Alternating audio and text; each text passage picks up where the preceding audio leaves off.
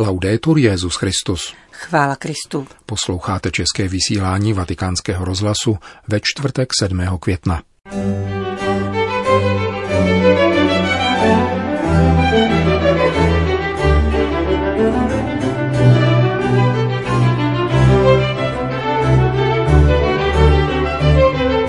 O čichu víry v lidu božím kázal papež František při raním v kapli domu svaté Marty.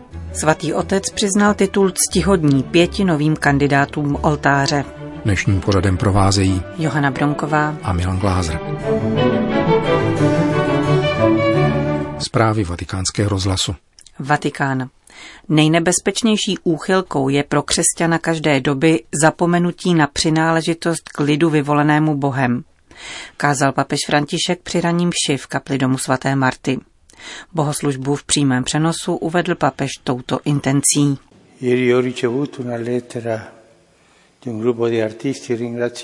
Včera jsem dostal dopis od skupiny umělců. Děkovali za úmysl, na který jsme se modlili včera. Prosím pána, aby jim žehnal, protože umělci nám umožňují chápat, co je krása.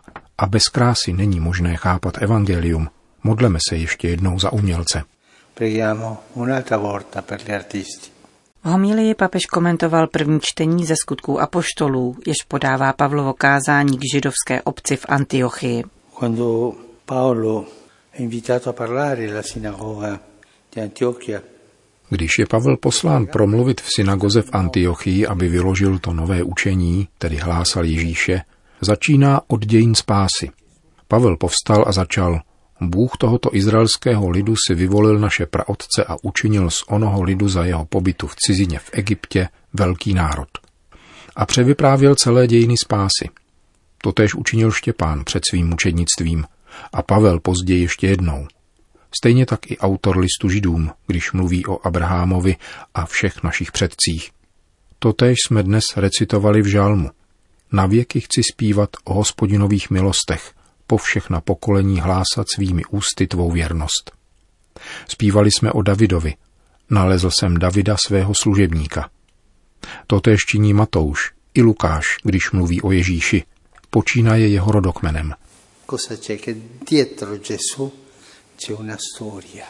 Co je za Ježíšem? Dějiny. Dějiny milosti, dějiny vyvolení, dějiny zaslíbení. Pán vyvolil Abraháma a šel se svým lidem. Na začátku mše jsme ve vstupní antifoně slyšeli Bože vycházel si před svým národem, ukazoval jim cestu a přebýval s nimi. Bůh se svým lidem tvoří dějiny. A proto, když je Pavel vyzván, aby vyložil důvody víry v Ježíše Krista, nezačíná od Ježíše, ale začíná dějinami. Křesťanství je učením, ale ne jenom tím. Není pouze tím, co věříme, Existují dějiny, jež nesou toto učení, kterým je boží příslip, boží smlouva, boží vyvolení. Křesťanství není jenom etikou. Ano, skutečně obsahuje morální principy, ale nejsme křesťany pouze svojí etickou koncepcí. Křesťanství je víc. Není elitou lidí, vyvolených pro pravdu. Toto elitářské cítění se vyne dějinami církve, Například já patřím do této instituce, do tamtoho hnutí, které je lepší než to tvoje. Ať tak či onak jde o elitářství. To však není křesťanství. Křesťanství je přináležitostí k lidu, který byl zdarma vyvolen Bohem. Pokud nebudeme mít toto vědomí přináležitosti k lidu, budeme ideologickými křesťany, kteří mají nějakou maličkou nauku, jež tvrdí pravdu, etiku a morálku, která je dobrá, anebo elitou. Budeme se cítit skupinou vyvolenou Bohem, křesťany, a ti druzí půjdou do pekla nebo budou spaseni božím milosedenstvím, ale jsou odepsáni. Tak nějak podobně. Pokud si neuvědomujeme svoji přináležitost k lidu, nejsme opravdovými křesťany. Per questo Paolo spiega Gesù dall'inizio, dall'appartenenza a un popolo. Proto Pavel vysvětluje Ježíše od začátku, od přináležitosti k lidu. Často upadáme do této předpojatosti, ať už dogmatické, morální či elitářské. Elitářské cítění nám velice škodí a znemožňuje nám vnímat přináležitost k věřícímu svatému božímu lidu, vyvolenému v Abrahamovi, jemuž dal obrovské zaslíbení, Ježíše, umožnil mu kráčet s nadějí a uzavřel s ním smlouvu. vědomí lidu. Vždycky mne oslovuje Deuteronomium, které, myslím, v 26. kapitole říká, jednou ročně budeš obětovat hospodinu z prvotin a když se tě syn zeptá, proč to děláš, otče, neřekneš, protože to nařídil Bůh.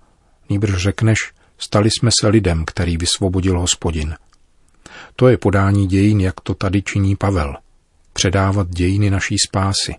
Pán v tomto Deuteronomiu prohlašuje – až dojdeš do země, kterou si nedobil, ale dostal ode mne, a budeš jíst z plodů, jež si nevypěstoval, a přebývat v domech, které si nepostavil, řekneš, a to je známé deuteronomické krédo. Můj praotec byl potulným aramejcem, sestoupil do Egypta. Zůstal tam 400 let, stal se lidem a potom jej pán vysvobodil. Opěvuje dějiny, paměť a existenci lidu. Questa storia di, del popolo di Dio fino ad arrivare a Gesù Cristo v těchto dějinách božího lidu, postupujících až k Ježíši Kristu, jsou svatí, hříšníci, obyčejní lidé, dobří, ctností i hříšní, ale všichni. Onen zástup, který následoval Ježíše a měl čich při náležitosti k lidu. Domělým křesťanem je takový, který tento čich nemá.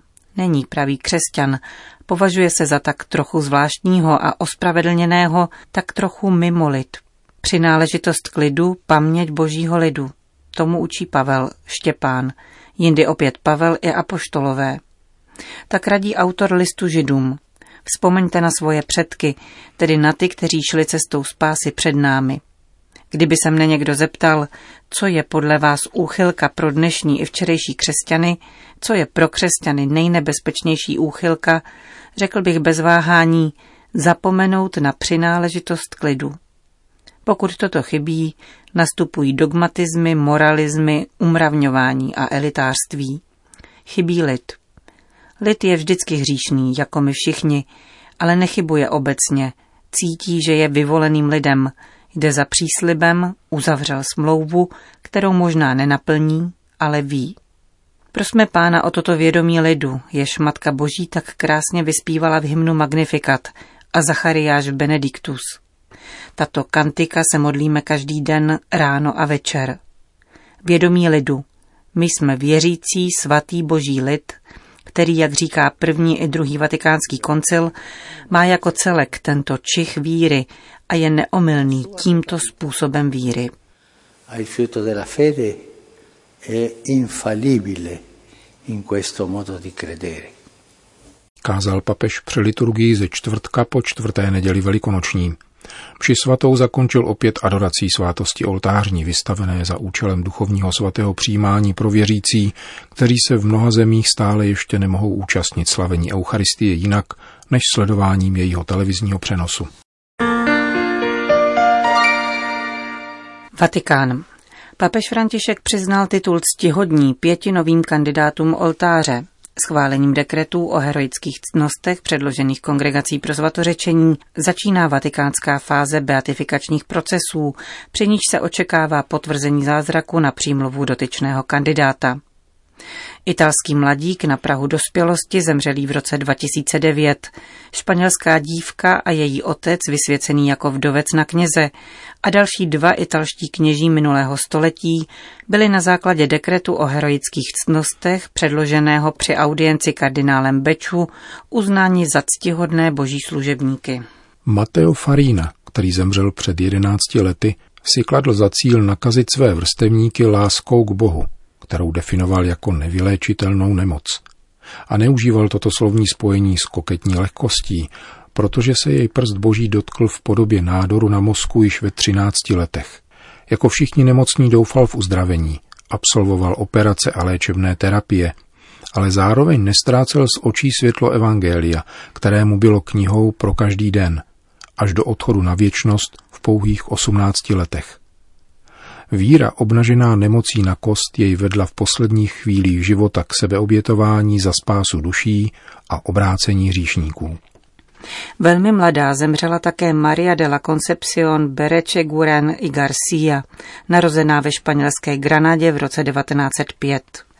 Končita, jak jí doma říkali, strávila svůj život ve znamení křesťanské lásky. Vyučovala katechismu, pomáhala chudým a mnoho se modlila.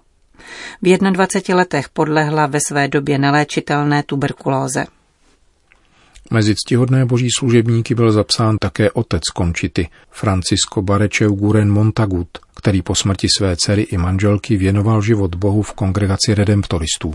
Další dva dekrety se týkají italských kněží. Kalábriec Francesco Caruso, který zemřel v polovině 20. století, toužil po kněžství od dětství. Nejprve však musel zajišťovat obživu rodině prací na poli a posléze narukovat do války. Když vstupoval do semináře, měl za sebou pouhých pět ročníků základní školy. Přesto absolvoval během osmi let veškerá studia a byl vysvěcen na kněze. Jeho duchovní velikost neušla pozornosti biskupa a brzy byl pověřen formací bohoslovců. Proslul také dlouhými hodinami ve spovědnici a péčí o opuštěné děti, zejména ve válečných letech. Téměř ve stejné době žil také rodák z apulijského Báry, Carmelo de Palma. V pěti letech osiřel a v deseti vstoupil do nižšího semináře.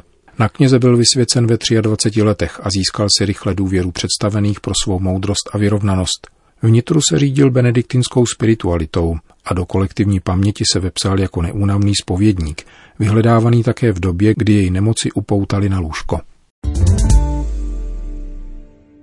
Alžírsko. V době epidemie, kdy objevujeme, jak křehký je náš svět, se znovu ukazuje aktuálnost úvah svatého Augustína, který se zamýšlel nad rolí a budoucností křesťanů ve chvíli, kdy pod nájezdy barbarů upadal starověký svět. Upozorňuje na to biskup Nikolas Lernult, který zastává pastýřskou službu ve stejných místech jako kdysi svatý Augustín. Jak říká alžírský biskup, obyvatelé této země těžce nesou restrikce nařízené vládou kvůli epidemii. Udržování živých vztahů s rodinou a sousedy, zejména v době právě probíhajícího ramadánu, je v této kultuře velmi důležité. Křesťané jsou naopak zvyklí na život v malých skupinách. Moji věřící tedy zvládají novou situaci dost dobře, ani ne tak díky internetu, jako spíše díky modlitbě, která nás soustředí k tomu, co je podstatné a dovoluje nám vytrvat v jednotě, říká biskup Lernult. A dodává, že skutečným pokladem je v těchto dnech duchovní dědictví svatého Augustína. Sur la fin de sa vie, euh, Saint Augustin a vu l'effondrement d'un monde. Euh, alors dans des circonstances évidemment totalement différentes, c'était euh, na konci svého života Augustín viděl, že invaze barbarů obrátila jeho svět v trosky. Když Augustín umíral, vandalové dobývali Hipponu. O několik let později dobili také Kartágo, dnešní Tunis. Augustin byl také svědkem dobytí Říma Vizigóty. Proto na konci svého života mnoho přemýšlel o pomývosti světa a zároveň pozbuzoval křesťany k vytrvalosti v naději – k tomu, aby nadcházející změny nepřijímali netečně, ale aktivně se v nich účastnili, nikoli ovšem na politické úrovni, o tomu nešlo. Zajímal ho spíše to, v čem spočívá novost Božího království, novost blahoslavenství, v kontextu úpadku starověkého světa. Dnes vidíme, že se v důsledku epidemie mění podoba tohoto světa.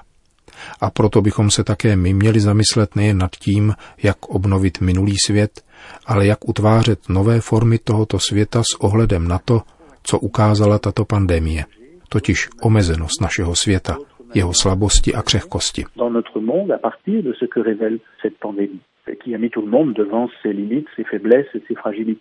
Říká pro vatikánský rozhlas biskup alžírské Konstantíny Nikolas Lernult. Alleluia, alleluia, alleluia. De quibus nos humilias, de votas arque debitas, de